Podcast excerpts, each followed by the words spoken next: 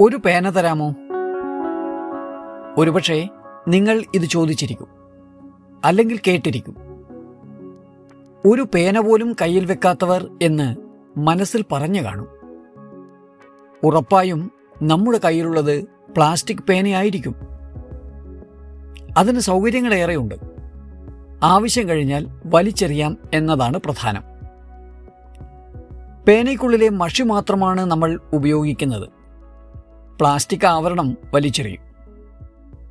പേന ശക്തമായ പടവാൾ ആണെന്ന് നമ്മൾ പറയാറില്ലേ? കാര്യം ശരിയാണ്. പക്ഷേ പടവാൾ പുനരുപയോഗിക്കാൻ കഴിയും. പ്ലാസ്റ്റിക് ഡിസ്പോസിബിൾ പേന പുനരുപയോഗിക്കാൻ പോലും കൊള്ളില്ല. നമ്മൾ ഉപയോഗിക്കുന്ന അതിനുശേഷം വലിച്ചെറിയുന്ന പ്ലാസ്റ്റിക് പേനകൾ ഉണ്ടാക്കുന്ന വിപത്തിന്റെ വ്യാപ്തി എത്ര വലുതായിരിക്കും എന്നോർത്തു നോക്കൂ.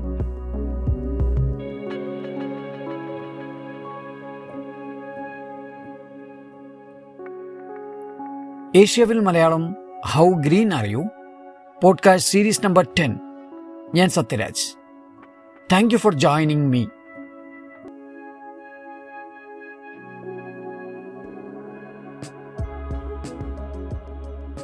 നമുക്ക് ചുറ്റും അല്ലെങ്കിൽ ലോകത്തിന്റെ ഏതെങ്കിലും ഒരു മൂലയിൽ മണ്ണിനും മനുഷ്യനും പരിസ്ഥിതിക്കും സംഭവിക്കുന്ന മാറ്റങ്ങൾ അതിലെ ആകുലതകൾ നമ്മൾ അറിഞ്ഞിരിക്കേണ്ട കാര്യങ്ങൾ അങ്ങനെ ഒരുപാട് വിവരങ്ങളുമായി ഈ പോഡ്കാസ്റ്റ് സീരീസിൽ ഞാൻ ഉണ്ടാകും നമുക്ക് ഒപ്പം നടക്കാം. ഹൗ ഗ്രീൻ ആർ യു ഇതൊരു പോഡ്കാസ്റ്റ് ആണല്ലോ. യാത്ര ചെയ്യുമ്പോഴും മറ്റ് ജോലി ചെയ്യുമ്പോഴും വിശ്രമവേളയിലും നിങ്ങൾക്ക് കേൾക്കാവുന്ന ഒന്ന്. എന്നും പറയുന്നത് പോലെ ഇത് ഒരു ഹെഡ്ഫോൺ ഉപയോഗിച്ച് കേൾക്കുന്നതായിരിക്കും നല്ലത്. ഓക്കെ പ്ലാസ്റ്റിക് പേനയുടെ ഉപയോഗത്തെക്കുറിച്ചാണല്ലോ പറയുന്നത്. ഈ ചോദ്യം ഉന്നയിക്കുമ്പോൾ നമ്മൾ പൊതുവെ കൊടുക്കുന്ന ഉത്തരമുണ്ട്.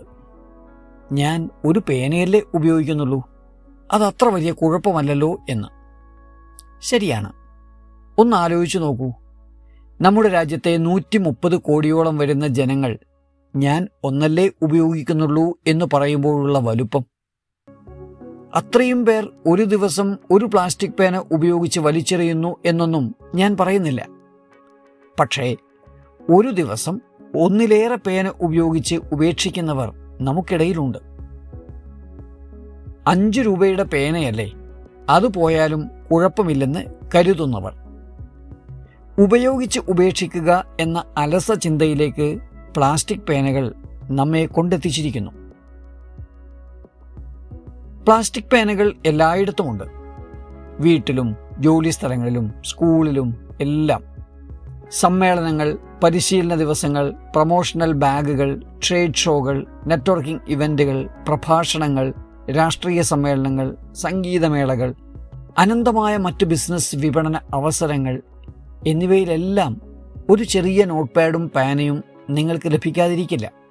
ആവശ്യമുണ്ടെങ്കിലും ഇല്ലെങ്കിലും. അൻപത് വർഷത്തിലേറെയായി സമൂഹം ഡിസ്പോസിബിൾ പ്ലാസ്റ്റിക് പേനകൾ ഉപയോഗിക്കുന്നു. അമേരിക്ക പ്രതിവർഷം നൂറ്റി അറുപത് കോടി പേനകൾ വലിച്ചെറിയുന്നു എന്നാണ് കണക്കാക്കുന്നത്. ലോകത്തെ മുഴുവൻ ആളുകൾ ഓരോ വർഷവും വലിച്ചെറിയുന്ന പേനകളുടെ അളവ് എത്രയാകുമെന്ന് ഒന്ന് ആലോചിച്ചു നോക്കൂ. രണ്ടായിരത്തി ഇരുപതിൽ ഇന്ത്യയുടെ ഗ്രീൻ ട്രിബ്യൂണൽ വലിച്ചെറിയുന്ന പ്ലാസ്റ്റിക് വേസ്റ്റ് മാനേജ്മെന്റ് എങ്ങനെയാണ് ലക്ഷ്യമിടുന്നത് എന്ന് വ്യക്തമാക്കാൻ കേന്ദ്ര സർക്കാരിനോട് ആവശ്യപ്പെടുകയുണ്ടായി. ഇന്ത്യയിലുണ്ടാകുന്ന പ്ലാസ്റ്റിക് വേസ്റ്റിൽ തൊണ്ണൂറ്റി ഒന്ന് ശതമാനവും പുനരുപയുക്തമല്ലെന്നാണ് ദേശീയ ഹരിത ട്രിബ്യൂണൽ ചൂണ്ടിക്കാട്ടിയത്. കുട്ടികൾ പേനയേക്കാൾ ഏറെ ഇഷ്ടപ്പെടുന്നത് പെൻസിലായിരിക്കും. പേന കൊണ്ട് എഴുതാൻ സമയമായില്ലെന്ന് കുട്ടികളെ നമ്മൾ ഇടയ്ക്കിടെ ഓർമ്മപ്പെടുത്തും. കുട്ടികളെ മാത്രമല്ല മുതിർന്നവരും അങ്ങനെ ചിന്തിക്കേണ്ട സമയം അതിക്രമിച്ചിരിക്കുന്നു.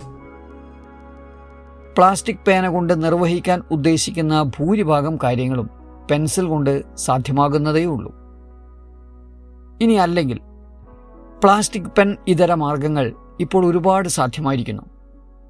ഒന്നാമതായി യഥാർത്ഥത്തിൽ നിങ്ങൾ ഒരു പേന പോലും ഉപയോഗിക്കേണ്ടതുണ്ടോ? മിക്കപ്പോഴും ഇപ്പോൾ പേന ഉപയോഗിക്കുന്നത് അനാവശ്യമായിരിക്കും.